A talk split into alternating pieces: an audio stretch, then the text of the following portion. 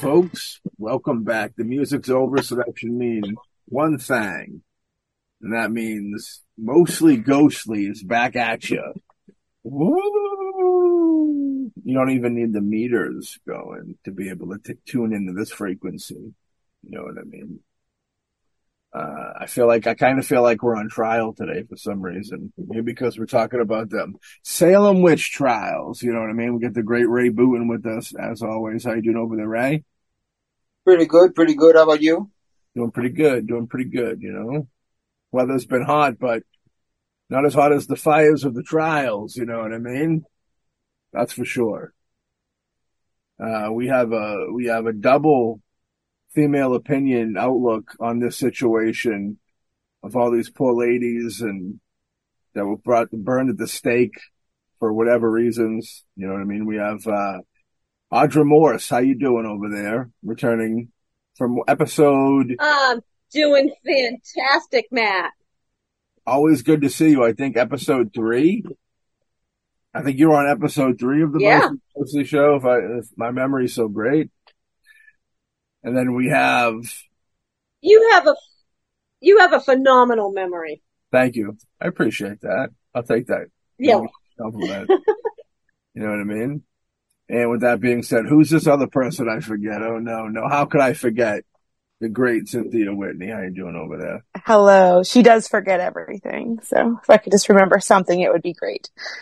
But thank you. I'm happy to be here and I'm happy to catch uh, an episode with Miss Audra. That's very nice. We have to get her out uh, on site somewhere uh, so she can get the spookies firsthand. That would be fantastic. That's a big Patreon episode. Get the whole ghostly crew together. Wow, we, we should start selling ghostly birthday party specials for people's birthdays. Yes. They can They could go to our Facebook page and buy a mostly ghostly sweatshirt to wear to the party. bir- birthday party. We will- we there will you go. we will appear at your birthday party. And ghost hunt. It'll be very nice. We will not burn you at the stake. All right. This time. Not this time. We got away this time. So this is uh this one is kind of close to our hearts a little bit in the way where it's from our area. It's like directly right in our neck of the woods. You know what I mean? The Salem area. You know, every notorious when you think of witch trials and those things, you think that you automatically think of the Salem ones. You know. Uh, there's a few things we're going to tap into a little bit, you know. I've heard, always heard a few theories with this one. You know what I mean? There's the, I believe that supposedly the town wasn't actually Salem, but Rehoboth or something like that, a nearby town, but they just kind of let Salem take the glory for, uh, so they wouldn't have the, they wouldn't, it wouldn't be, I guess, bring, uh, bring light to the real place and it's more of a tourist thing and touristy type vibe, you know. And then we also there's people that think that it's all, all it's all fake. It all never happened out there. I think I met somebody like that once. I don't know. We'll see. We'll get in as we get deeper in. We'll maybe we'll find out some, somebody like that. But on the surface, Ray, what do you on the surface? What do you know about the Salem witch trials from the get go? Uh, well, first, I've been there quite a few times. Mm, Um, did the usual touristy thing. Uh, the trials themselves, I've seen documentaries and did some reading. And from some of the information, such as the governor had to shut them down for doing their trials and it got so bad in their reputation, I tend to think it might have actually occurred and occurred in Salem with the, with the governor get, getting involved. I don't know. I do know that I'm highly suspicious yeah. uh, one reason is what a lot of people don't know. Let's say you've got a neighbor and they've got some real nice property with a real profitable crop. Well, back in the day, what you could do if they were accused of witchcraft and they were found guilty by you, you got their property. Yeah. You could use it as a way to pick up property.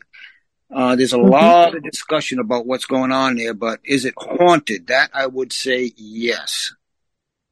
Um, the people that were killed, that were hung there, the guy that was crushed with the stones, that put the curse, I think he's the one who put the curse in the sheriff's office, and they have had a lot of them die in unusual ways, never finished their terms. But all of the anger and the pain and families destroyed left a mark on that place. Yeah. I can remember uh, touring one place and uh, we're outside and a guide was talking about something and they and I look up. I said to the person I was with, "You see him up in that window on the left?" And they went, "Yep." And then the guy turns around and says, "And he, said, so and so is still known to haunt this place. Sometimes he shows up in that window." And he pointed to the same one I'd just seen him in. Yeah. And then saw a little girl one time in spirit walking through there, another area. I've seen a lot. Um, been a lot of anguish, pain, and hate in that town. So it's if it wasn't haunted before, and if they weren't witches, it's haunted now. Yeah, that's a that's that's the deal. It's like, and we are talking before about how crazy it was with like you know anybody could be condemned and and and you know there was a, like if you wanted to kind of the only one of the only ways to you'd have to admit to being a witch apologize for it and then kind of point your finger at somebody else to almost pass on the curse. You know what i mean? Which is kind of what it was you know. Now, i mean there's some scare stuff. It was definitely some scare stuff.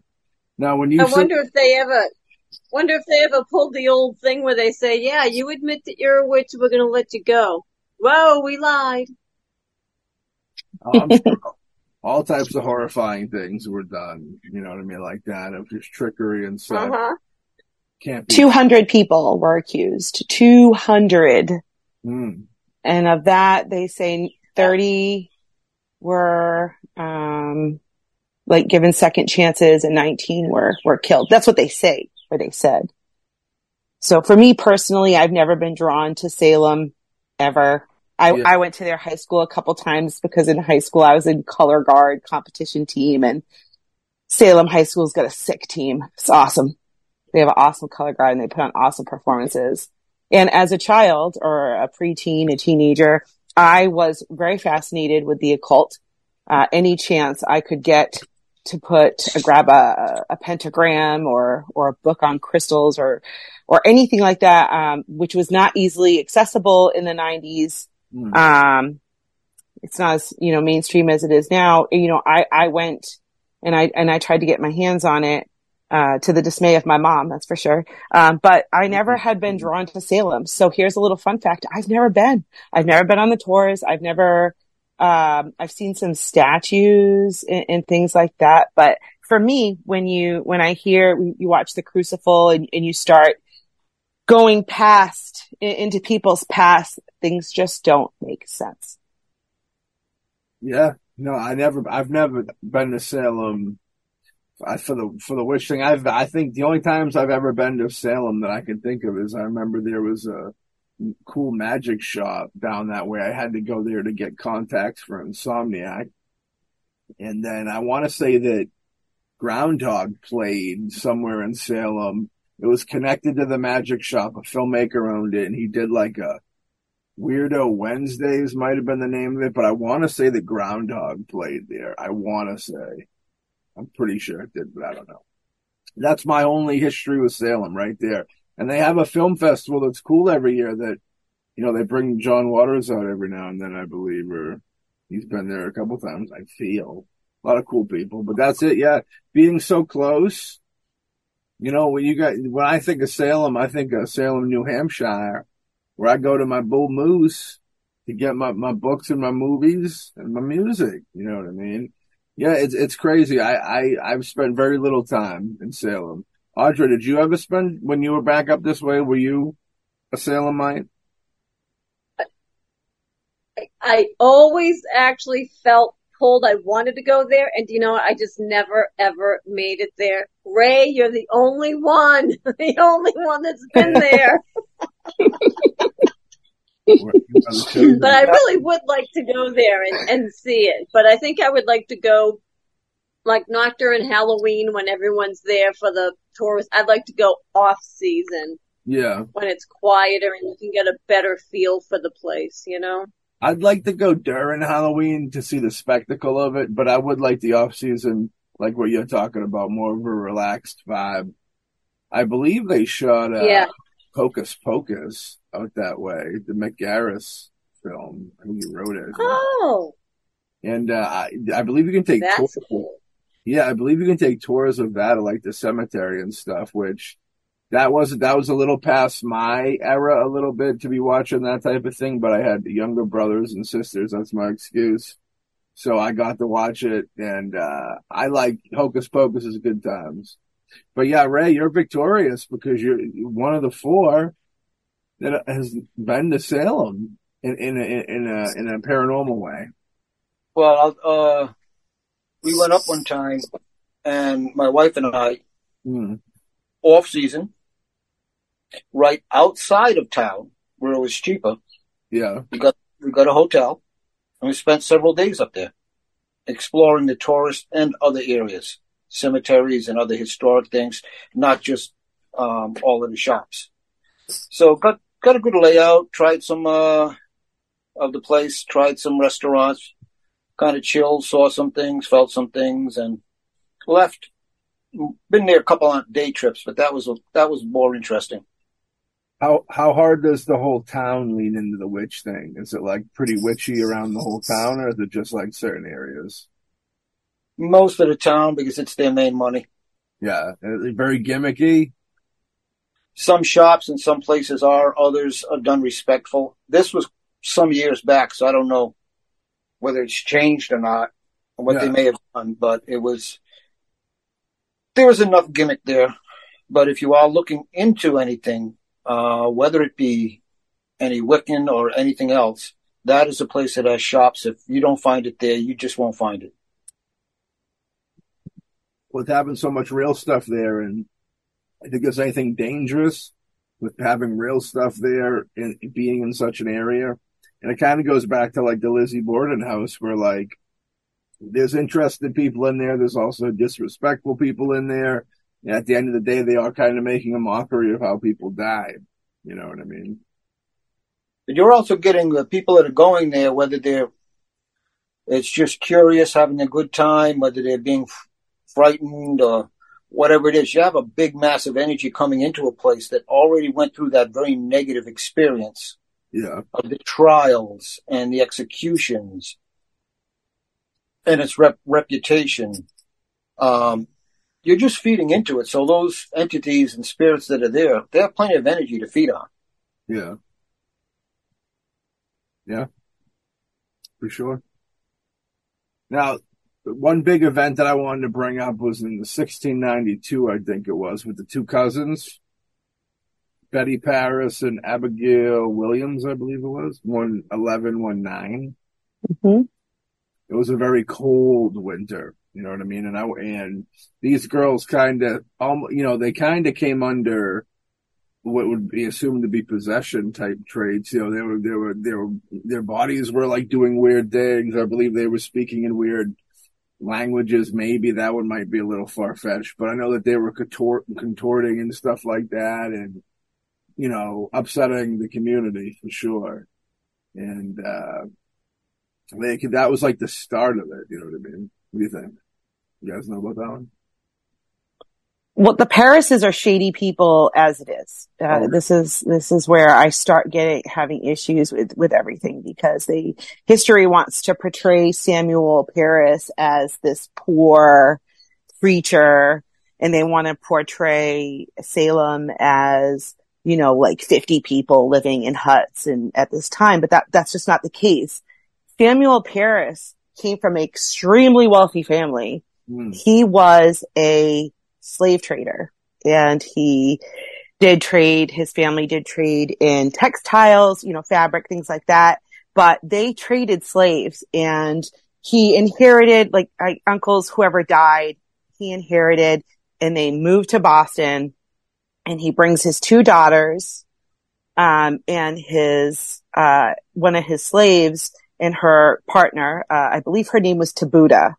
And here, Yeah. here's, here's the thing is who's pointing the fingers? Because these two little girls into Tabuda are the ones that start accusing people.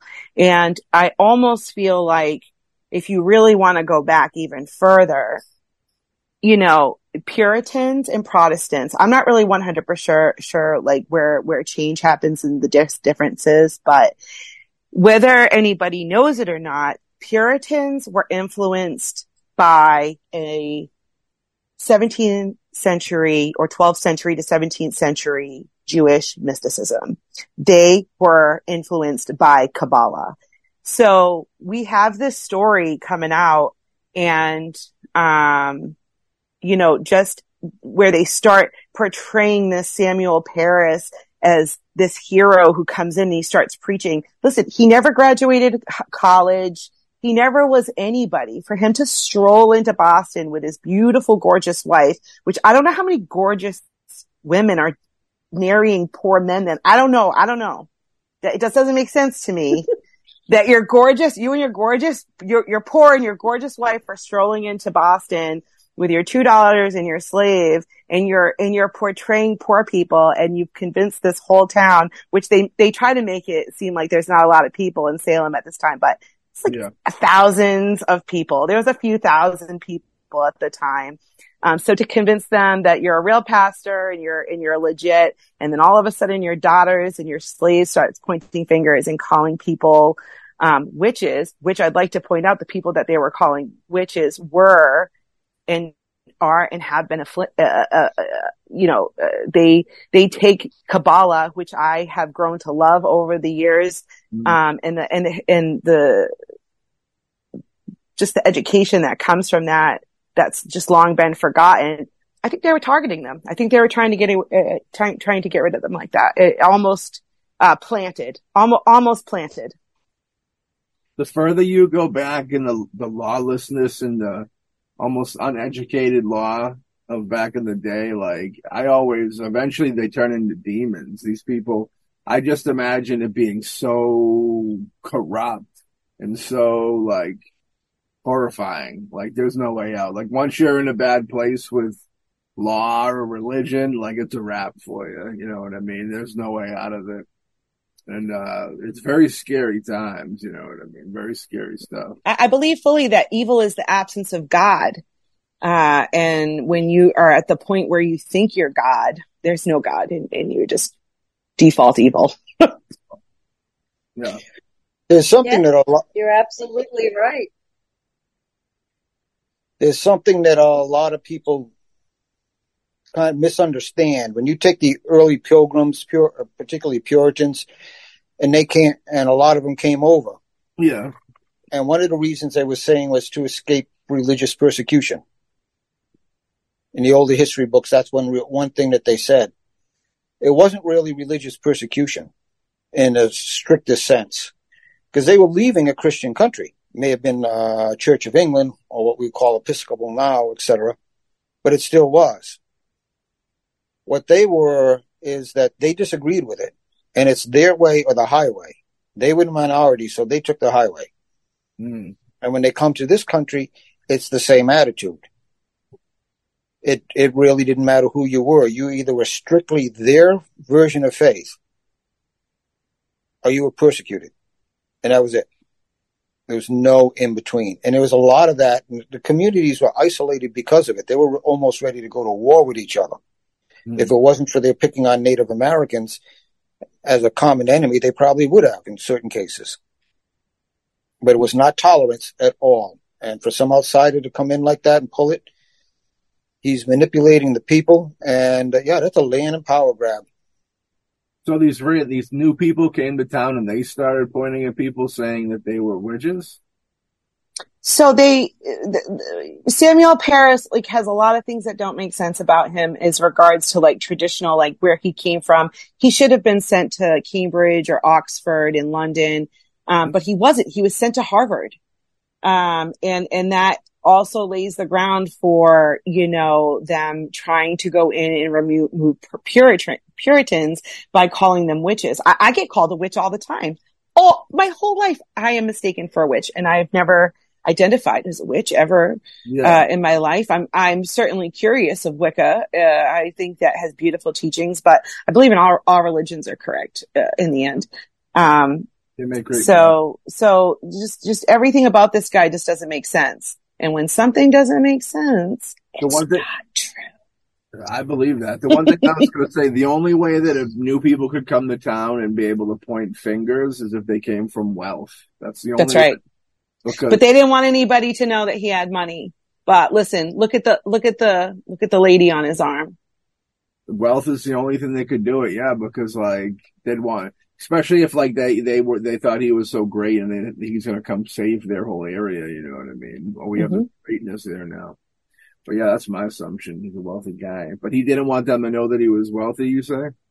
No, the history downplays it. You know, if if you just go by history or watch the Crucible or anything like that, they they portray this man as poor and humble and and wise and and and it's just not the case. He comes from an extremely wealthy family. They don't. I don't know. I'm not. I don't remember if they mentioned the fact that he was like a major slave trader. Um, you know, but for me, if you if you follow the story to who starts pointing fingers at who first, Yeah. um, it's his two daughters that start accusing people and and the slave. Uh, they they say that the slave uh, to to Buddha uh, Yeah, teaches the girls how to start conjuring. Yeah, yeah, yeah. The two good daughters. of She's from Barbados, so now we're getting into voodoo and things like that. Yeah, it's very interesting stuff. And, uh, yeah, every, you know, the, the, the, the, you know, the, even today, you know, the ri- rich folks trying to slum. It's almost like a Jesus thing. Like that he wanted a more of a Jesus thing, how he kind of came from nothing. That real, I did it myself. I'm a self-made person, uh, type deal. And pe- people, people hate, you know, if they got, if they're born, uh, there's many a folk that they're, they don't like you to know that they're, you know, from money for multiple reasons, not just want you trying to get the money from them, but the fact that, you know, you know, they, they, they, you know, we're not going to get into, I guess, this type of talk. It's not this type of talk, but, um, but yeah, definitely, definitely, yeah, he definitely came in with wealth. He might not have wanted people to know because he wanted probably to be that rags to riches story. Like it's, it adds more of a silver lining to his, his legacy, you know, his, his ego. If he can say, well, he, he started here and now he's there. It's a greater tale. You know what I mean? But the whole time he was eating golden roses. Yeah. What a guy. And his daughters come to town. The, the it's kind of an interesting thing. They they had like a there was like a, a like a fa- like the slave that taught him about like the voodoo stuff or the witchcraft. Yeah. So I mean, there- there's just there's just so much of the story that doesn't make sense. Uh, you know, one they always portray that it was just women. There was men that were accused of being witches. It wasn't just women.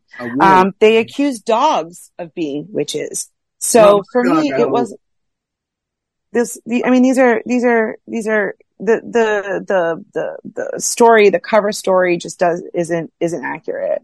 Now is a, f- a a male witch is a warlock, right? That's the deal. That's the I, I don't know if that's something that we use now. I don't know if people were really. I think it's just like I don't, I don't know if they use that term then. that's my horror. I'm not sure. language. Yeah, that's just That's a question for Ray. Yeah. Ray, do you know? Can you shed some light on that one or the difference? I'm not. I'm not sure. People I know that are Wiccan uh, Yeah. right now, they've always used whether it's male or female. They've used the term witch. Okay. Now I'm not talking. I'm not talking devil wor- worship, worshippers. I'm talking Mhm. Wiccan. Yeah, because there's good good witches and bad witches, you know, like Wizard of Oz, kind of not to be funny, but like the Wizard of Oz. Uh, what tends to happen is once someone becomes within that, they become powerful. Yeah. Then, and it can be male or female. They're called a shaman, Okay. And they are usually the, the leaders that teach them um, teach them the way. So what is a warlock? Is that just like a wizard? Could be like a male witch. Some people use them back and forth. Uh, I'm just familiar with the movie. The star of that, they just found him. He went missing. Rest in peace. He went missing. His body, yeah. Yeah, that was scary. That's unfortunate. Rest in peace. So, uh, they come to town. I'd be very curious, you know, speaking of horror movie, I would love to see that story of like, uh, their, their, you know, the, it's almost like their nanny, you know, and it's almost, it's got that deal like, did the nanny hate the family and was almost like, cause I'm sure that family was up to no good. So like, did they get in there and was that their way of trying to like destroy this guy's name when all he ever cared about was his name type deal? Well, the people that were driving the trials were the leaders of the churches. Ooh. So I have to ask myself, what, you know, is, is it a control thing? Is it, um, I, am not, I'm not 100% sure, but I do know that the, the people that were driving the, the Salem witch trials were the, um, religious and all, I mean, religious and political leaders were about the same about that time. It's, you know, you, you, the person running your church very well could be your mayor of your town or your, or your, you know, your, your police or, you know, um, law enforcement or, or whatever it is. They, they hold multiple, um, you know, but it's, I think, um, Mr. Parris gave tithe plus 15%. Yeah. he, he gets things. a cut. Yeah. yeah. But I, I do feel like, um, because these people are tied to, uh, Jewish mysticism that they were, they were targeted and, and, uh, and they didn't want their beliefs to get out because they conflicted with, um, the views of the church at that time. Um, and so, um, if these people were popular, uh, and they were, and they were members of the churches and, and they were active in the community and here's a new nation that's growing, we mm-hmm. can't possibly have these people, um, that know alchemy or, you know, and, um, cause alchemy has a, a very close correspondence to Kabbalah. Um, and, and, and they, you know, so I know that people, you know, when they think of the Celts and stuff and, and those kind of, you know, Wiccans out there and stuff, they're, they're rooted, they're rooted, rooted in, in, in Jew, in, in Jewish, uh, Judaism. Um, mm-hmm. and when, when those beliefs start popping up and fruit, fruit, you know, uh, you know, becoming popular and, and spreading, then these religious leaders needed to do something about it. And so they just pluck this rich guy out of Barbados and they make him look like, he's uh he's you know God's servant and, and, speaking God's will, and then drops him in Boston, and the next thing you know, we're burning people at the stake. You almost wonder if he was placed here like it, like Salem was a test. One hundred percent believe it. Mm-hmm. See how Salem handled that, and if they if they handled it well, it could we could have had like a way bigger genocide type deal, you know, on our on our uh, on our hands.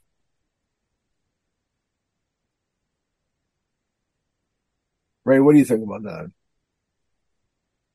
Is that genocide the wrong word? I, I, can. I think it's multifaceted. Um, it's also once you get up to that level. Um, if you take any, let's say you take a group of, there were a group, let's say, of small farmers, not much power, but 10 families might own 10 acres each. That's 100 acres out there. Yeah. If you got the power, they go on your hit list. It's like, okay, you don't believe right. Okay, you go on the hit list. Your mm-hmm. property, you go on the hit list. Accuse them all of witchcraft, and later, later on, you and your your cohorts, your buddies, you just kind of divide up the spoils. So you get their land, you get their land. I'm taking this land. So on multiple levels, it was evil. Per- persecuting other people that may believe differently than you, stealing property, executing some. A lot of them got imprisoned. Um, yeah, it was just evil. It's a, you know, you said it was like a, like a, like a Jewish mysticism. You were saying, Cindy? Like, I wonder if it's one of those deals. So Jewish mysticism is Kabbalah, is Kabbalah, and, um, so it's something the, almost like Holocausty. That's what I'm kind of going for. Could we be looking at something Holocausty? Because I know that you know the Jews have always been God's people from the beginning, of the day, which is going to bring a lot of hate with that. I don't, I don't know if it's so much their religion. I don't think they cared what their religion was. I think they cared about their traditions and their practices that were not jiving with what their religions, you know, what, what they, what the religion that they, they saw for America and they saw for, Yeah. You know, it just, it wasn't, it wasn't, you know, and, um, over, you look at, look at, look at religion now. Like, uh, can we really say that December 25th is Jesus's birthday? I, I don't know if we can because I think that that pagan holiday, uh, was taken and, and just kind of morphed into what it, they needed it to be. Um, and then we'll just, you know, throw Christ's birthday in there to, to just, to, you know, for, we gotta put it somewhere. So we'll just put it there. Um, but the, the first three people to be accused were Tituba, Sarah Good, and Sarah Osborne, Osborne. the two um, Sarahs, yeah. Yeah. So it's, two Sarahs. Yeah. yeah. And, and I, uh, if I, if I could travel back in time, I suspect that their yards were probably filled with herbs and, uh, and they, they probably did things a little bit different than others. Oh, the ones that were accused of being witches. The first ones, yeah. Cause Yeah, I, I think that you, you kind of nail it where you're like, okay, well, you can get off if you say you're not a witch and point to the real witch. I think that's where things start multiplying, but we, we just got to ask ourselves, you know, why, why these three were picked. It Even was if, kind of, yeah. I was going to say it was standard in Europe because the, what people don't realize is they had several instances similar to Salem, uh, some in England and some in Europe, where they had the same sort of persecution and execution and craziness. Yeah. Um, but one of the things about being a witch is, let's say you were into herbal remedies. You found out that, like, there's a type of uh, birch Native Americans found out. You ground it up and boil it. It'll take away pain. Well, that's where aspirin comes from. So you can, I think it's birch. Um, you can go out and you can people who knew the earth, and so you might be sick, and they put some herbs together. You take, and a few days later, you're you're well and you tell you tell the local pastor, "Oh no, that's not of God. That person's a witch." Boom, they're in trouble. And do you think that they used witch over demon, like demon possession? Because it kind of is. Because like with a possession, you can cast out the demon, whereas in a witch, you would just have to burn it and kill it. That's how you would have. That's how you would get rid of it, right? Well, back then they believed that people were possessed by evil spirits or demons, but if you even when you vanquished it, the people were tainted or weren't basically weren't any good anymore. Because it seems so much alike. Like their behavior sound is very much with possession. You know what I mean? Sounds like a possession deal. So, but I wonder if they stray away from it because if it was to be, if it was possessed, they know about exorcising demons and such, and they can say, "Well, you don't exactly have to kill them, but they want them dead." But the the, the powers that be want them dead, type deal. So they say it's too deep. The roots are too deep. They're a witch. Yeah. Wiccans are Well, I was wondering too, didn't they? Well, I'm sorry. I No, was no, gonna no. say, didn't they? They always say too that they thought that fire was the way to cleanse. So, mm. In their like deluded minds, they had to burn them to like cleanse their souls or something. You know, Yeah. that's a, a a little theory. They're read. They uh. That's a scary. I wonder who brought that up at the meeting first. That's a scary statement. We can cleanse. It's a, it's a witch. The fires of hell. It's a witch purifying. You'd think they'd be comfortable in the fires of hell, though. You'd think they would. Weren't they drowning them for a while too? Well, what they did was, and Yeah. this is Yeah. Yeah, Europe and England did it a lot. Um, one of the tests that uh, Great Britain, one of the tests to see if you're a witch, is they put Yeah. you on what looks like this, uh, almost a giant seesaw, Mm. but you're you're strapped in a chair on one end, and they lower you under the water. Now, and then they bring bring you up. If you survive, you're a witch, and then they burn you. If you don't survive, you're innocent. Yeah. hmm It's like, gee, thank you. so what? What are my choices? Yeah. Do I drown or burn? Which way? Because you ain't letting me off. Either way, you're dying. That's a tough end. Yeah. Well, you're either toast or soggy. I don't know. they do say that drowning is one of the best ways to go. I don't know if I believe it. Nah, Fire don't sound too appetizing, you know. Been there, almost did that. Had to get revived. That's another one that that I don't speak about much, but yeah, it ain't fun. Uh, yeah, I don't imagine any of it's any fun. It's, uh, they say, you know, going back to the womb vibe, I don't believe, I think.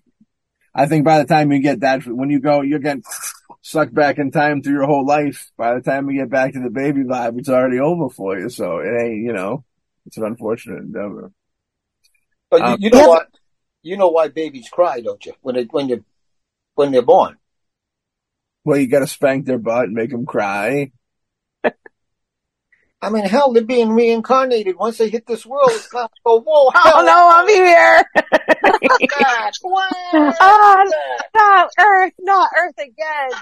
No. I, it'd It's so We're the only, only place, we're the only dimension where we hurt each, hurt each other. We're the only dimension out there to believe it.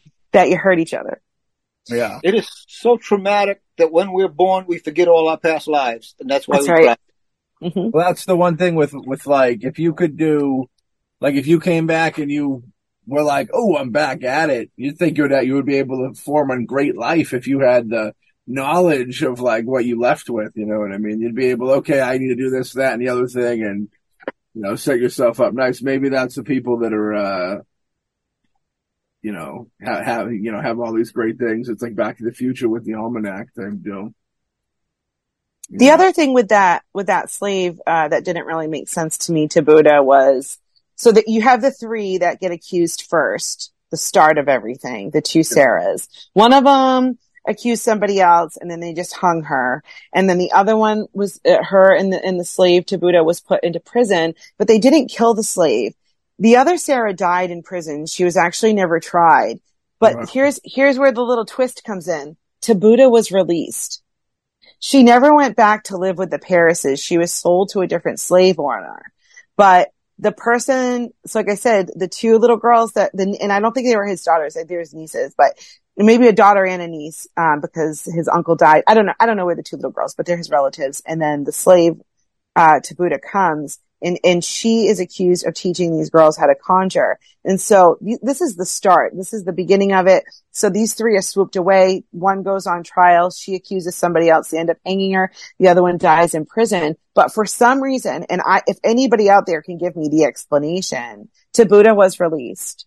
So how a slave was shown so much mercy is, uh, just, it, it does, it, again, it doesn't make sense.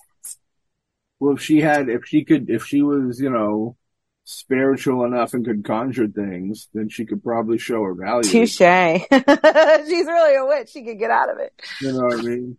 Uh, No, but she, the the thing is, she was all oh, okay. She was already a slave, so selling her off was simply re- getting your profit back for what you put in. That's right. I mean that that's what it was at that time. It's a sad statement, but it's kind of like okay, we'll we'll we'll kill the white folk. The slave, oh hell, I can make, still make money off her. I'm going to sell her. so I wonder Yeah. if she, yeah, I wonder if she ended up somewhere else and caused a little more ruckus. That'd be interesting to find out. I just, I, I found it really fascinating that the, what, the, the slave that started it all got to live I wonder, and, you what you- know, she gets away.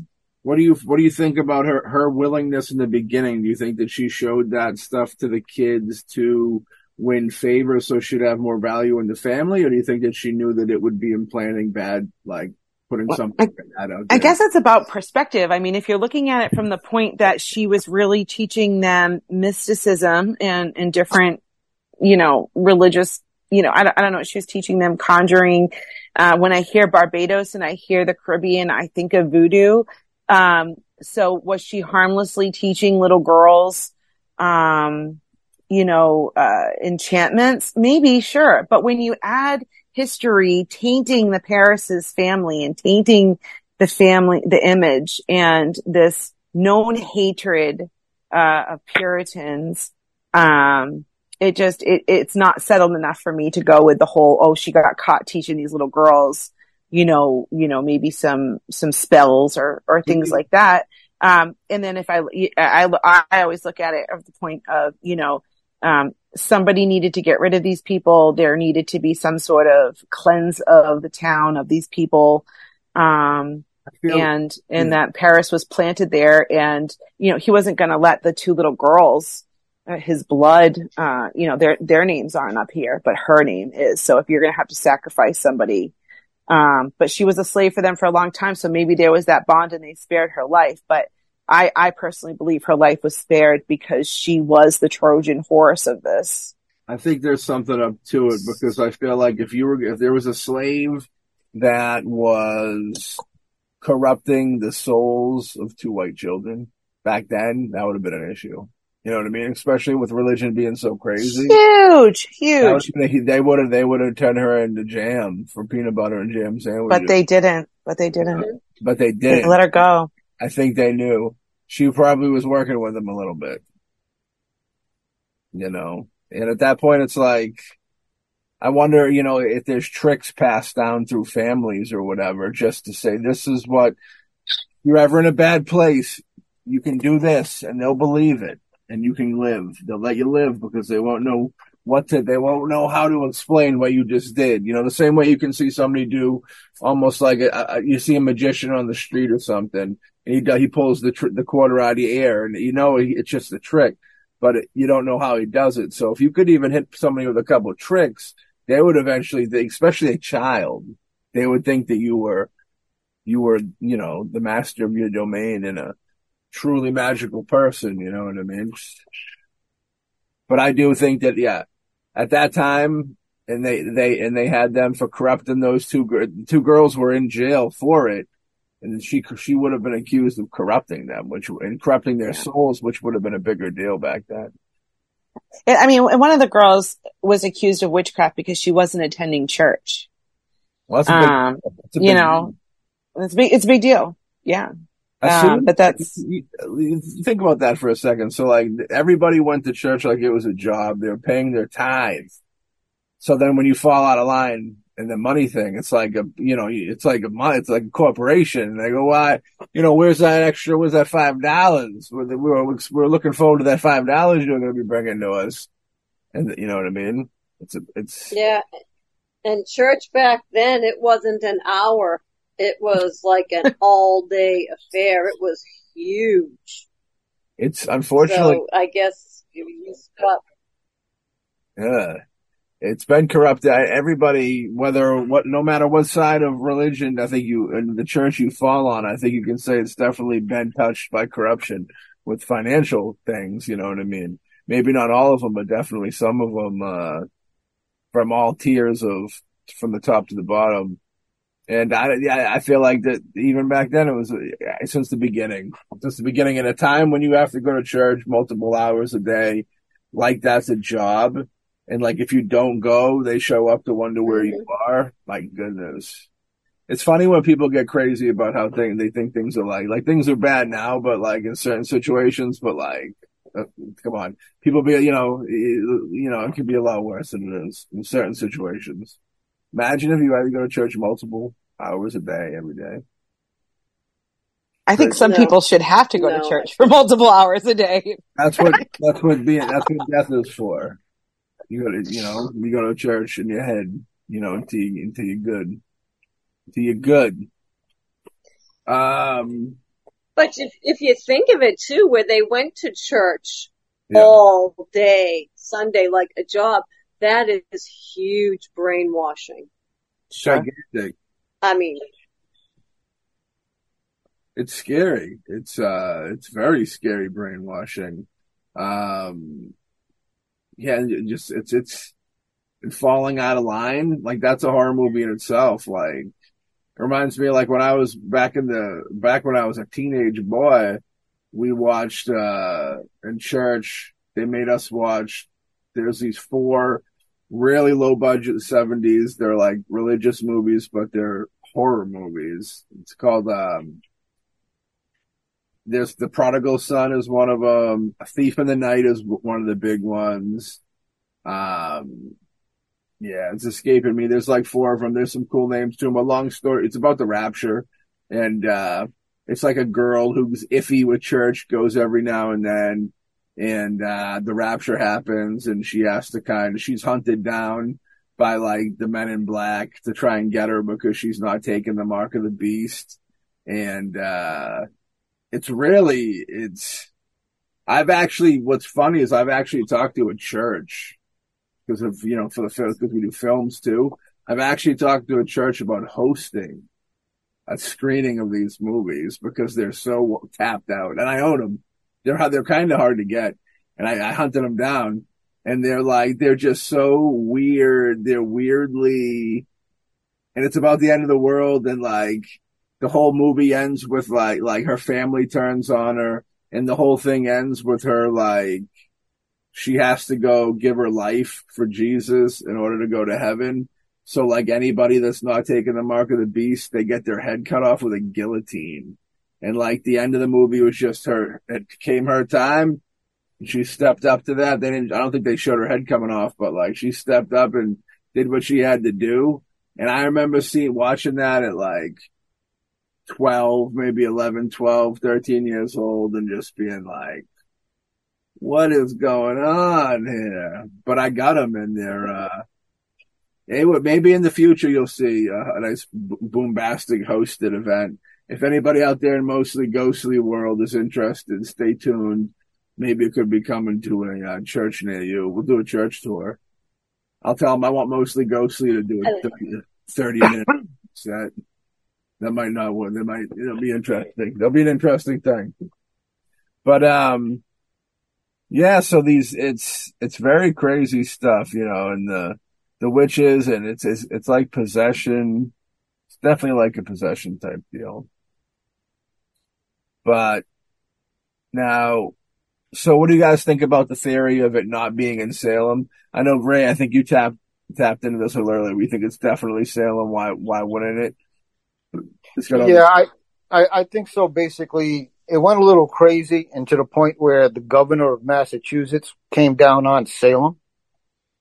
I mean that that that's pretty much much in the so-called record books. Yeah.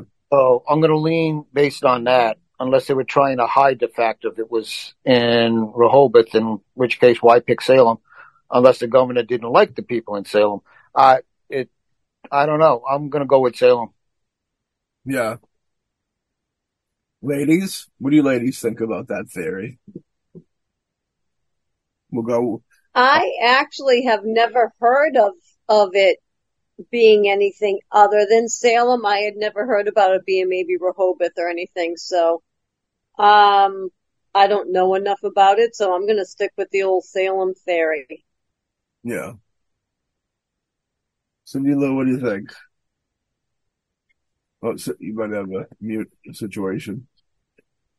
Sorry about that. Sorry about that. Um, I think that just naturally word is going to spread over borders, Yeah. particularly when people are scared. Um, when people are scared, word I think is going to spread fast. Panic. It's panicked. Um, I do believe that, um, the town of Stoughton had something to do with it. Um, I know there was a, a judge, William Stoughton, and he presided over the Salem witch trials, but I, I do believe strongly that they, um, they floated into other towns. I, I, um, you know, people were killed different ways. They were hung, they were drowned. One guy was pressed. Um, I don't know that that happened in Oh. Salem. So I just think that, um, just naturally, uh, because, you know, there, there wasn't, there's not borders around Salem, uh, that would prevent, um, you know, that to go out, eh, that just naturally would get into other towns. Um, and, uh, but the, the actual court proceedings and the actual trials happened in Salem, but the act, the accusing and things like that, um, happened everywhere. Yeah, the killings. Yeah. Mhm. Yeah, I agree with that. You're probably right with that. Because when you think of them like changing it, it's like, why would they change it? It's like, uh, the only reason I could see changing it would be like the positive way of like not wanting to bring all the attention to something that negative and feed the energy of it. Then maybe you go, okay, well, make it close, but not quite there. But then you get, you're talking about people that are trying to do big, crazy secret things for positive reasons, which the question of, do you think that we all, you know, there's, there's the whole, negative behind the scenes group of people that try and make everything terrible and bring down every bring down humanity. You think there's a reverse of behind the scenes positive people that are trying to, you know, make the world a better place? In a I hope so. God, I hope so. Well, of course, we, we hope. We hope and dream for these things. Yes. Uh, they had they had names in the past for a group that is in uh, what you would probably say the spirit sphere or astral plane and stuff that is working exactly to do that. And there is a there is a name. I'll send it out to you privately. All right, cool. If you want to, to everybody, um, yeah, to the to the three of you, so that uh, and actually I'll send you all, also a prayer where you can invoke them Ooh. for, their, for their help. Good job. Um, getting back to Salem, the the guy that was pressed was right in Salem, not like what you would call downtown now, but in that general area. He was uh, what was two things that stand about about him is when they were piling first the slab and they had to keep putting stones on is this guy lasted. It's like going hours. He's getting crushed, bones and everything, and he is not giving in. So he would not admit that he did anything. One of the last things he did say just before dying is he was the one that cursed the town and the people that did this to him and the sheriff. Mm. And if you look on the web and you take a look at the number of sheriffs in Salem that have had weird diseases, accidental deaths, did not serve out their terms. Interesting. There's a lot of them. It goes on for quite a while. Think twice about to put an application in that town. I guess. Sheesh. I knew a car. I knew. I knew. A, I knew an officer, Chase Carson. That the first place he was on duty was in Stoughton, Massachusetts. The names have been have been changed to protect the innocent. and, um, but yeah, I, I agree with that for sure. What you were saying, all right, definitely, definitely. Uh, now here's here's a, a thought too, and I'm wondering now: Do you think it's a quote unquote curse, or do you think that because of the horrible way he died, his spirit remained? And you know, they feed off that negative energy. If he's the one that's like m- making people sick, mm. causing this. Yeah, yep. you say curse like it's a bad thing, Ray. Uh, I think that when I think that when somebody's dying breath is cursing you. Uh, can can you see this that I'm holding? Yeah. Yes. This big folder. Yeah. Yeah, that's the one with all the incantations and everything in it. So be careful what you're saying right now. okay. I feel like when I feel like I feel like when so, like in a situation like with that person, which I will say that if I had ever had to take him choose a medieval death, I'd probably go up on the rack to get a good back crack before I go. Or the pressing. Don't sound as fantastic. You know what I mean? But um what was I gonna say? A good old fashioned stoning? No, I would go probably go with this good old fashioned stoning. Stoning's tough. I mean, how's how many stones do they have? All of the stones. They get all the stones. And when they run out, they use kidney stones and gallbladder stones when they run out of actual rock stones. Um, yeah,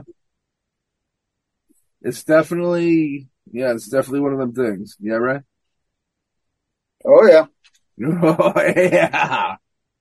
Oh yeah. So yeah, I, I, I, I found, I found what, I found what I'm looking for. Okay. He's loaded. He's locked and loaded. I did.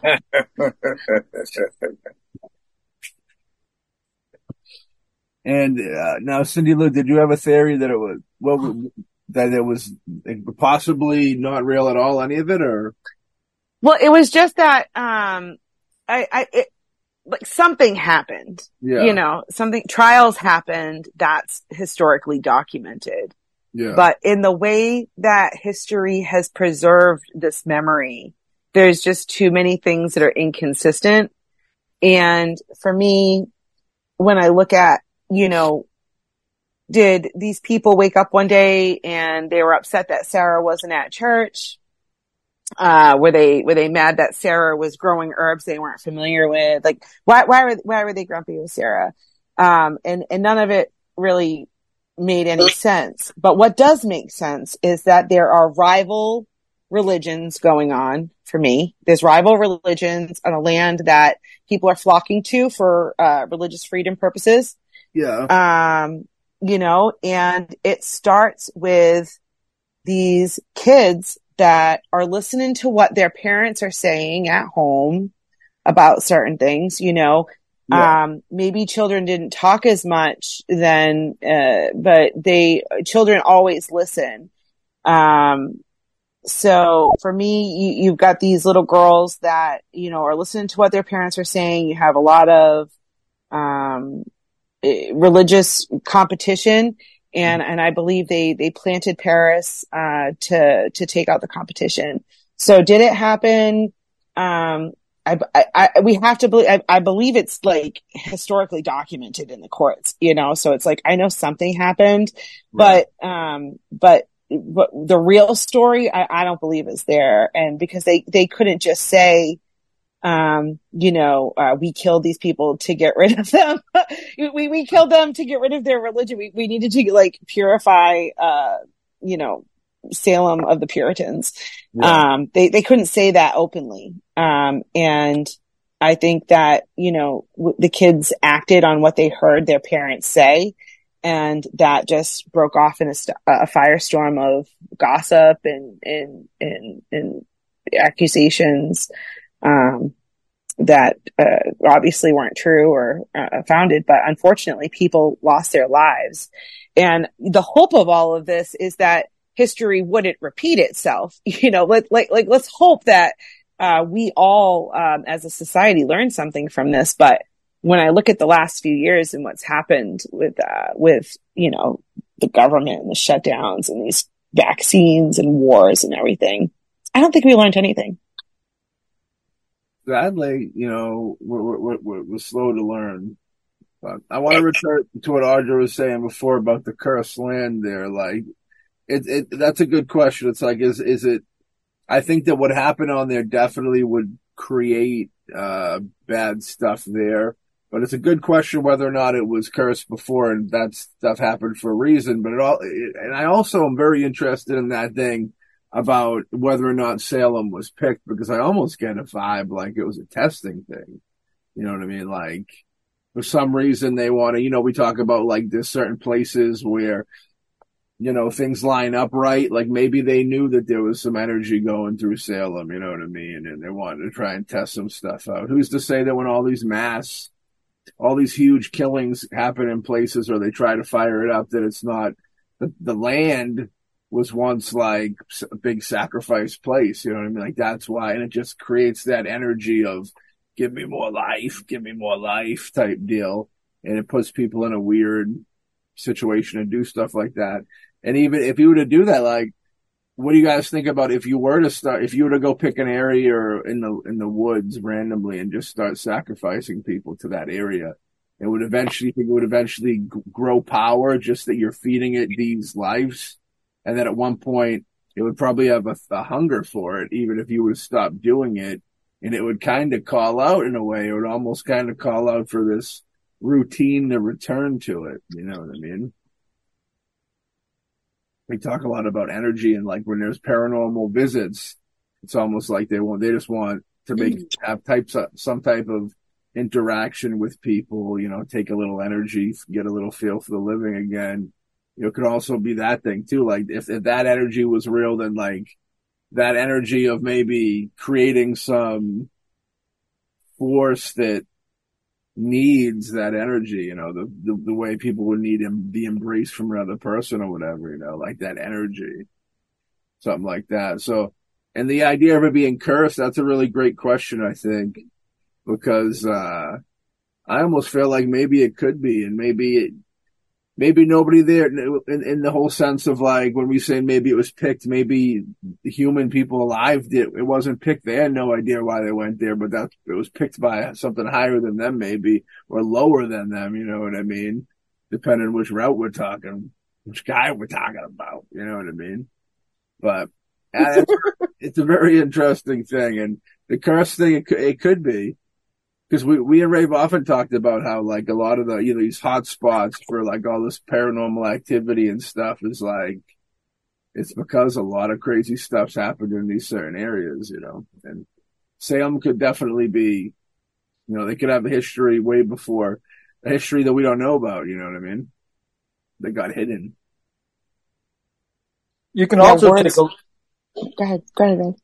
I was going to say you can also take a look at that section of Massachusetts along the coast. Yeah. And Salem is on the coast. Um, and you go up, and you even have places like Rockport. Duh. I mean, if you've ever been down there, you have a lot of jetties, a lot of stones, on the earth underneath. Uh, the, yeah, this when you go inland, there's topsoil that's good for planting, but it's a very rocky, stony area. Now, yeah. if there are several cultures, not only Native American, uh, that believe that the stones hold memory. And even modern day uh, ghost hunters or paranormal investigators talk about a limestone and holding images and holding the energies. So everything that went on in that area along the coast, not just in Salem itself. Yeah. Uh, whether it was what was done to Native Americans there, what, whether what happened during the witch trials and everything else, is all that energy is stored and now we celebrate it and bring even more energy there as tourists and doing special events around Halloween. Yeah. So it's not going to die off. If anything, it's going to grow. Word. I support, you know, uh, we try to grow positive, not negative. And good Hopefully. Health. You know what I mean? Hopefully. Well, this was another fantastic episode of Mostly Ghostly. Before I let everybody go, I got one question. I've been kind of had my head out of everything recently, but I heard that they they admitted the government admitted to making contact with alien life or something like that. What do you guys know about that? yeah, I really. I can laugh with y'all.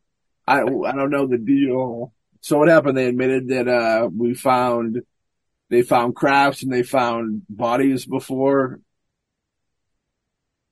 Weird. So for me, they've known about uh, alien and alien technology since World War II. Yeah. Some, uh, you know, they let some Nazis live. They actually brought them over to America and gave them jobs in our military, you know.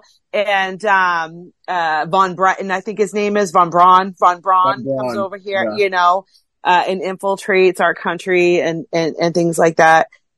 So, um, I don't know. um, so that, that's, I, I, we, we already, we already knew aliens existed. Um, I, have talked before, I believe on Mostly Ghostly about my Anunnaki, uh, beliefs. I believe I've encountered people that are, uh, aliens. I believe are actually all aliens. Um, but specifically, I do believe there are people that walk among us that, um, that are, uh, uh, uh, from a different world and that are here to observe us and maybe are a little bit disappointed in us at this point. However, our, w- when you throw the government in there, when, government involvement, you, it ruins everything for me. Back in 2016, a good friend of mine told me they were going to fake an alien attack so that they could cover up a war. And um, it, whether anybody knows or not, we are knocking on a war- door with war with Russia and China mm-hmm. and Iran right now. If you uh, go outside of your ABC News, you you would find that we are uh, looking at war. I also have uh, had a lot of reports, um, you know, of these Navy pilots that can't explain um, what they're seeing in the sky, but at the same time, whistleblowers are coming forward saying, you know, we put together these programs specifically to um, to fool the enemy. Uh, you know, and that and these are lasers up in the sky uh, that that are that are doing this. Um, so, it, would I put it past the United States government to throw a fake alien invasion because uh, they have a war that they don't have authorization for right now? Absolutely. Do I think aliens exist and they walk uh, among us? Yeah, they. I believe that too. What was the famous? There was a real famous, um, like forever, like way, way, way back, where some president was speaking at some type of big meeting, and they said that the only way that everybody would be work together was if it was if we had some type of threat from another planet. I forget what that was, but we're talking, we're going way back, I think. Mm-hmm. And uh, Well, it all. Yeah. Um, I remember when I was young, I used to like comic books, most of which I, if I still, yeah, I wish I still had. Some of them would be worth something. big money. Yeah. But, but there was one where a scientist, now you got to figure this is in the 50s. Mhm. There's a scientist who's brilliant and sees the way the world is going. And he secretly makes a giant robot and then unleashes it to threaten the world. And every, all the nations stop their fighting with each other and come together Hmm. to hold off this robot, which ends up kind of warning them and then leaving. now that's been, you know, that's done later on in Twilight Zone and this, and it's been repeated a lot, but it was interesting in the 50s seeing that in the comic book that, yeah, you need a unifying force to try and bring people together, and it's usually done as a threat. yeah. Mhm. Uh, it's interesting, you know. Yeah. I don't know. I, I never know what It's, to it's do. definitely either. Yeah. Oh, I apologize. Go ahead, Matt. No, no, no, no, no. I want to hear what you're going to say. I was going to say it's it's so much easier to control the masses with fear, and it's really quite sad because you know we know there's other life forces out there. There's aliens out there, and if they were going to hurt us, it'd be done by now. They're really, I think, trying to help us and watch over us. But you know the government is going to make it bad. They're going to change it and they're going to lie and they're going to make people think that we have to fear them because that's how they keep controlling us. Right. So I think it's very sad because, you know, think of how much better this world could be if we learned from them because you know they're trying to help, but the government is so afraid of losing their control over the people that we'll never, we'll never really know. It's just, it's, uh, so I, I, if they're coming out now and saying that they they've made contact, then they're planning some big farce. There's nothing scarier than aliens that are working with our government. Amen.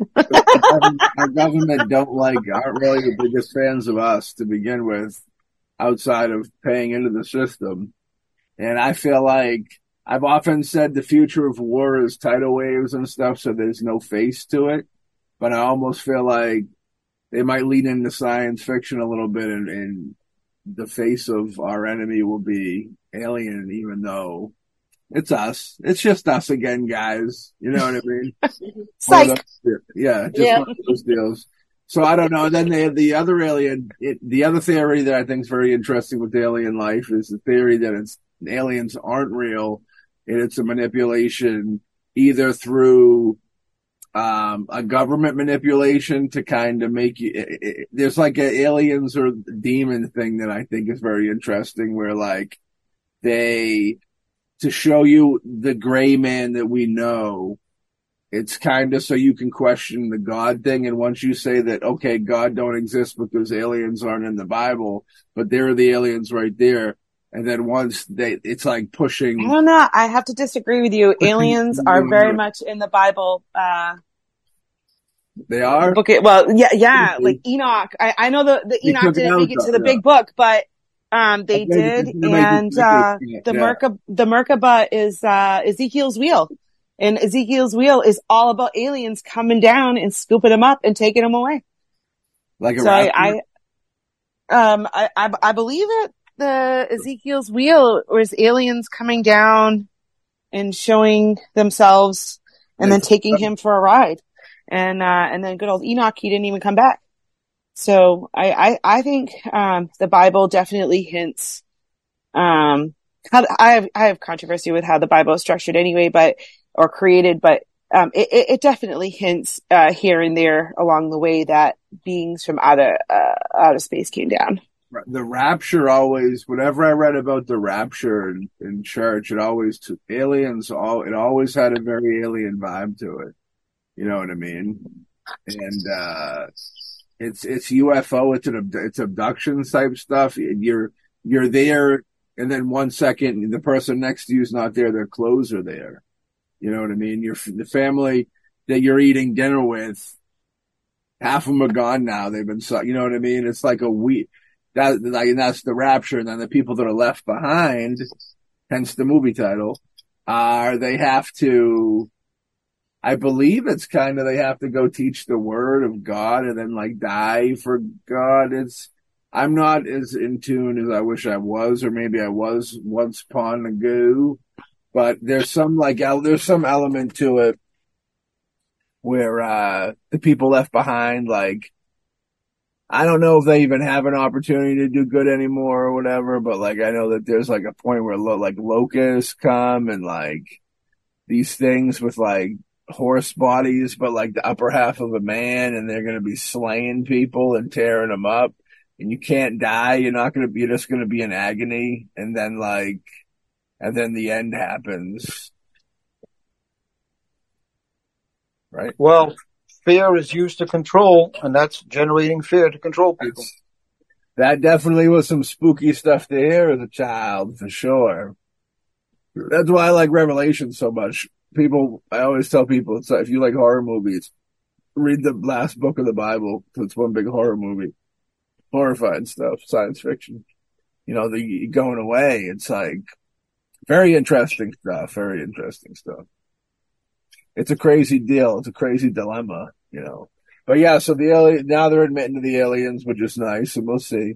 We'll see where it goes. Mm. There's so, I think AI future. AI is God. AI, they want AI to be God, the computers to be God. That's where we're going. So I think they're trying to ixnay the une on the God A, so they can say, "Look at this, how great this technology is! Don't you worship it like people do already?" And then that's going to be the transition point it's kind of like, and that'll be a different, they say that, you know, how they say that every, you know, societies die and stuff like that. I think we're dying, but not like in a physical thing. You know what I mean? We're dying like mentally and physically and uh, yep. spiritually dying.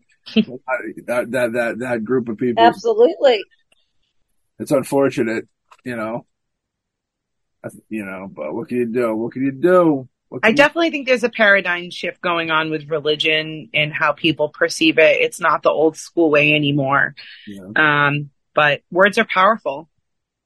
And yeah, they, they, they create words are powerful and they create and, um, AI doesn't have a soul and that's the only thing it's it's not going to be able to produce a soul. So I know everybody's scared of AI, and I guess I have my concerns to certain points where you know, if someone's upset with you, they can like wipe out your bank account with like one click of a button. Yeah. But as far as like AI being God, it doesn't have a soul and it won't ever have a soul.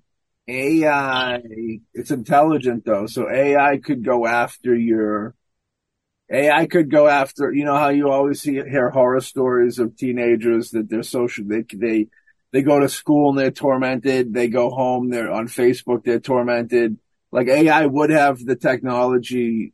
It, it's intelligent enough to it, it could go after people. I feel so it could lean on people. It could hit people with bad news. It could like uh, you know. I was talking to somebody the other day about this because they like they they they they always got their head in their phone and they're watching these small these, those short clips on like TikTok or whatever, Snapchat or whatever, and it's all like people don't respect you you should that you you should say fuck all those people or like and all these like weird like expectations that like aren't real but like you you know you should have the best you know everybody should have a good life but it's like if you think you're gonna have the greatest life every day dude i don't know i think it's a high expectation for you know what i mean but it's like there's so much weird shit that ai could feed you to make you feel like your life isn't as good as it is you know what i mean so then you're like, oh, what the fuck? Like, yeah. life sucks. You know what I mean? And it you. Yeah, no, I, I agree because there's a pandemic a uh, of, of men, young men between 21 and 45 killing themselves. They're killing themselves at extraordinary rates. And if I have to look at those age groups and I have to say what was the difference, is it video games? For sure. Well, that was Because how many people are sitting in their mom's basement right now playing video games, not Hopefully wanting to do anything with themselves? hopefully It got them.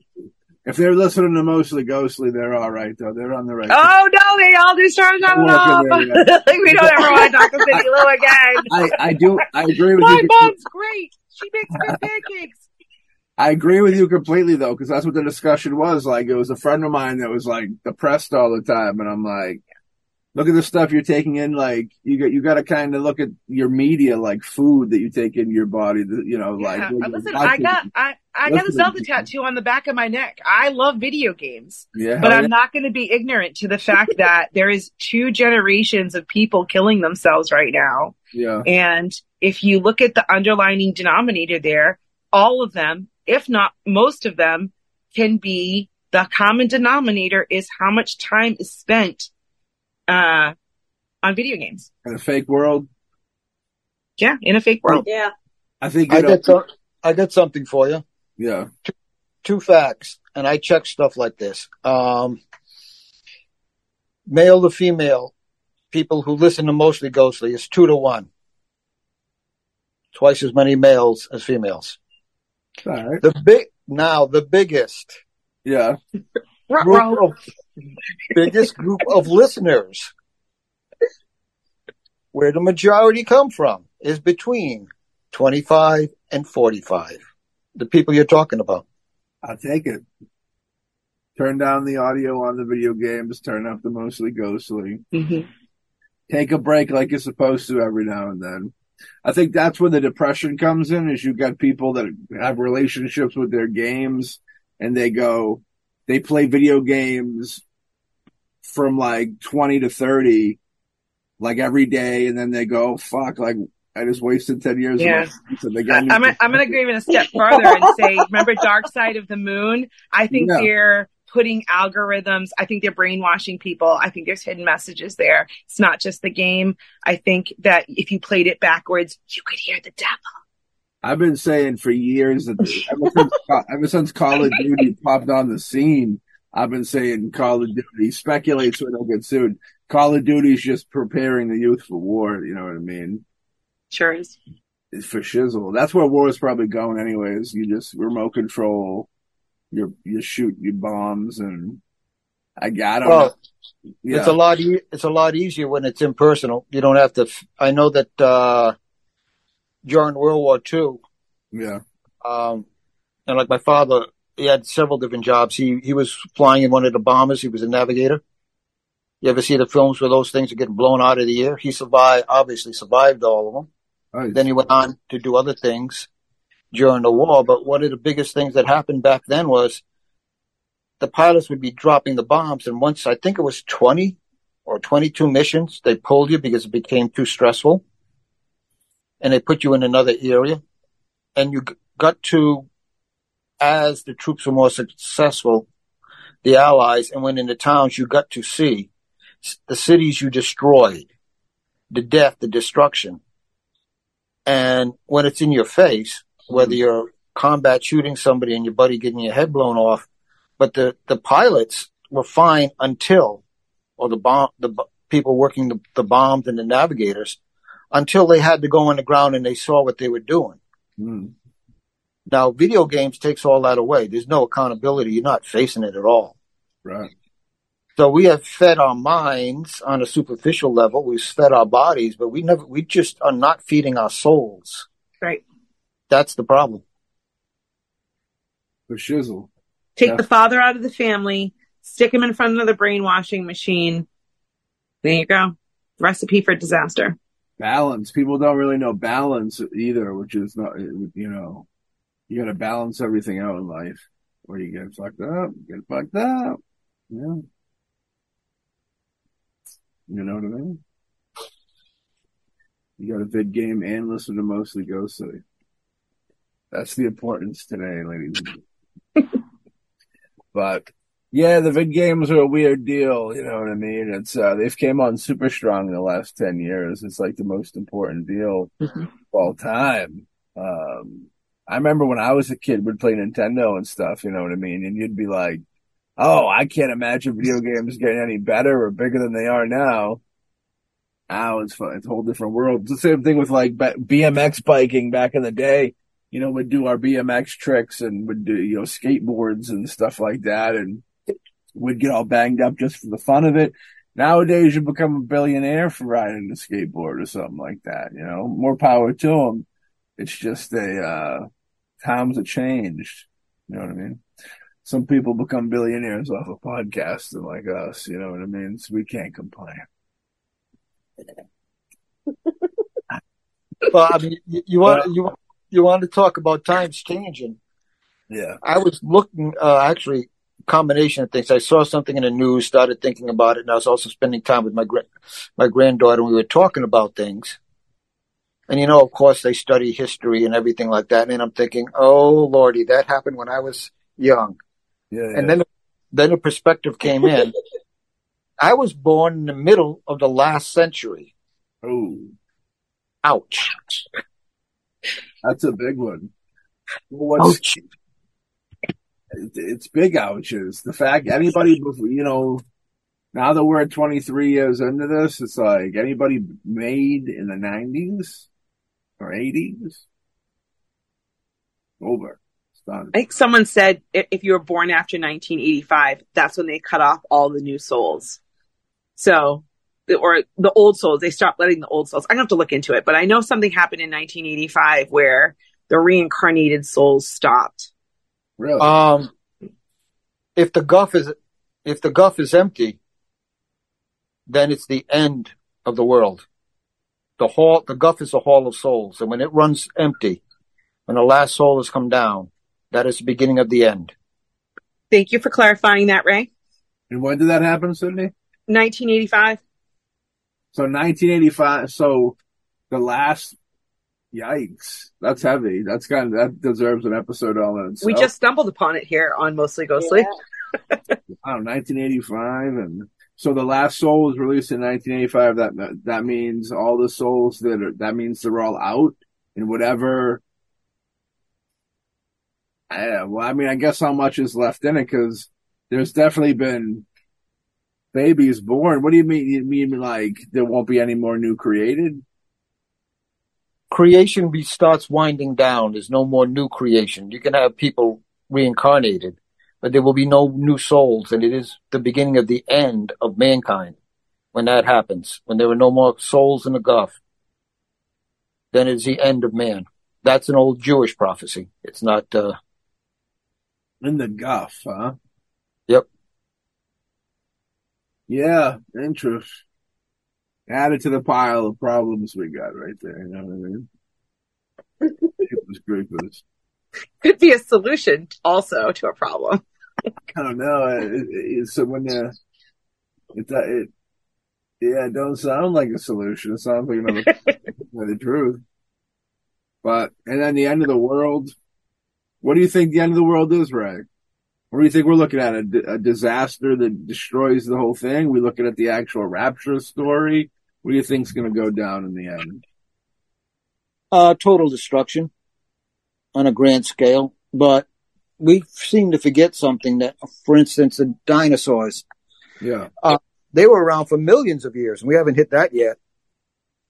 They were around for millions of years. One, one comet, boom, they're gone. There have been multiple ends to life cycles on the planet. Yeah. Where species were total wipeout and it's going to be our turn. It's it's going to happen, and we're all going to be gone from this planet. Yeah. And if Don't... you take a look at if you take a look at Revelations and you take a look at the older Jewish concepts of it, because it was written actually about 100 years after Christ in that time frame, yeah. within 100 years, uh, by John the Holy.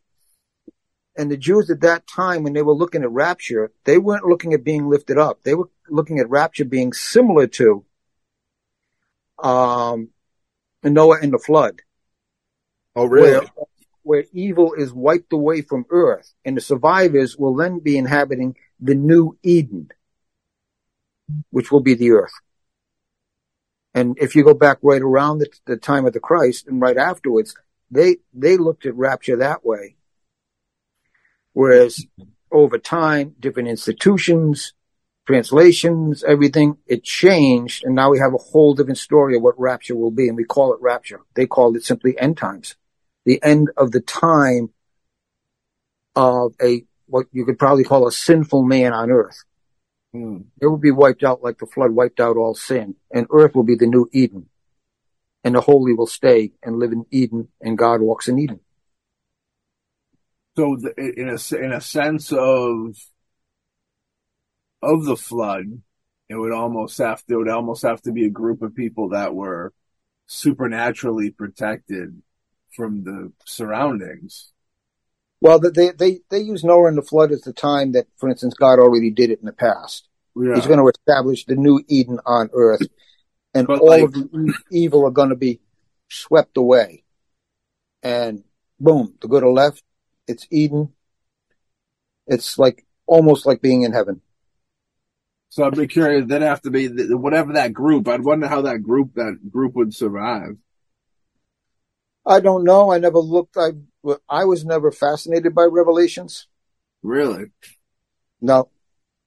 If there's, um, I've studied old scripture, including Enoch, which actually was written after the time of Christ, but put into, um, the Old Testament, uh, and studied New Testament, but I stopped at Revelations. Never found it that interesting for, for me. I found everything I needed in the older, in the older writings, in the older translations. Why is to talk about the end of the world there too? Uh, references to, to what happens if you mess up, but which could be similar to. I always I liked Revelation is cool because it's so apocalyptic and it's so deep with the behold, with the pale horses and stuff like that, and the different horses and the you know the plagues that come on the earth and all that stuff, and it's just kind of like hell breaking loose type madness. That, think that, that, that, that's, I enjoy that. I especially enjoy it when it's done well in a movie. And it's, it's fun. I just don't bother reading a book. For me. I almost wonder if Revelations is painted as this crazy thing that you see in your head when you die, or something like that. Like all the final judgment, like the with the rapture type deal. It's a, I, you know, I'm a believer in the comet. I think, I could, like, like you said with the cycles, we're on the same page with that. Everything kind of happens, and like the comet that killed the dinosaurs, something like that is going to kill us, humanity. Yes, yes. Where, show me the dinosaur bones. Yeah. Can, I, I, I'm not getting on your dinosaur train. I, I, I, they didn't exist. They're I know we got them in museums. You've got replicas in museums. Show Yeah. me the bones. Show me the real bones, not the fake bones in the museums right now. Because Yeah. you're going to go into the real museum. You're going to go into the Smithsonian. You're going to say, are these the real bones? And they're going to say no. And you're going to say, where are the real bones? And they're going to say, we keep them somewhere else. And I just want to know why. So for me, are they digging up bones that are lo- bigger than normal? Yes. But I believe that the Nephilim, uh, uh, uh, is, am I saying it right? I believe the giants existed. And I believe the dinosaurs were just a story to cover up the giants that they're still trying to cover up now because they don't want anybody to believe they were true. Show me a real dinosaur bone and then we'll talk dinosaurs. Well, dinosaurs could be Nephilim lizard people. They could be, sure. But I, I want to see the about it. dinosaur bones in every museum all over the world. What we see are not real. I'm pretty proud of that actually. Uh, dinosaurs are Nephilim lizard people. That's pretty Yeah, good. they could, they could, they could have had, yeah. they could have had animals that were, but I, I don't, I don't, uh, I'm not, I'm not on the, I'm not on the dinosaur train. The Bible says a, a mountain on fire comes and hits the earth. That's a comet, baby. That's what a Mhm. comet is.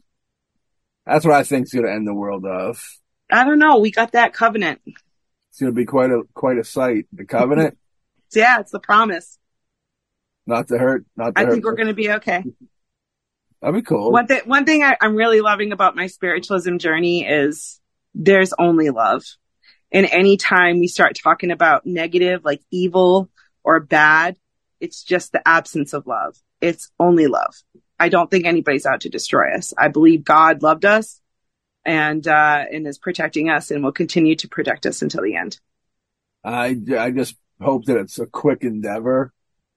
I hope that no matter what it is, I'm not engulfed in it for too long. You like the Salem the Salem witch trials. It, it was one year. Boom. They killed But no, I 200 want people. like, well, they, they used 200 people in under a year.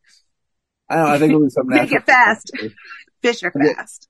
tidal wave. Like it was a tidal wave, I don't, I don't want to be chilling. I don't want. I want to be dead on impact. And same thing with like a big fireball. I want to be dead on impact. I don't want to be chilling. You know what I mean? That's all I. So quickly, much like death in general, just make it quick. That's all I ask for. That's all we asked for at mostly ghostly. So that was good stuff. That was some good stuff. Um, you know, maybe one of these days the fine people of Salem will bring us in for a nice live Woo! episode taping. And uh, would love to do it if anybody else That would be fun. That'd Yeah. be great.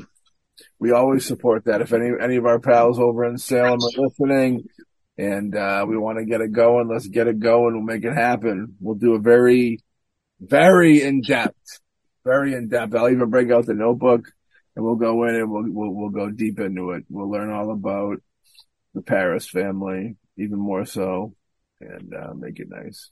But I thank everybody for coming on. This was a this was a this is a knockdown drag out. We were almost like an hour over an hour and a half, I think, almost on this thing. I'm pushing that two spot. You know what I mean? well, we all we all thank you. Me and Ray thank you from the bottom of our heart from you guys for your ladies being here. You know what I mean? And we would thank Thank you. Always great to That be here. very nice. Thank you very much. Always a pleasure. We thank everybody. for- Absolutely. You know, you got everybody out there listening in the airwaves. Thank you, Ray. Always a pleasure, Ray. Pleasure's mine. Hell yeah. People like this, they can go listen to more wherever they heard it. And uh, if they want to catch a video episode, they can catch that on the Patreon, the old Patreon page at Boombastic Streaming. And a lot of cool stuff. New stuff up there is we got video diaries because we're doing a new flick.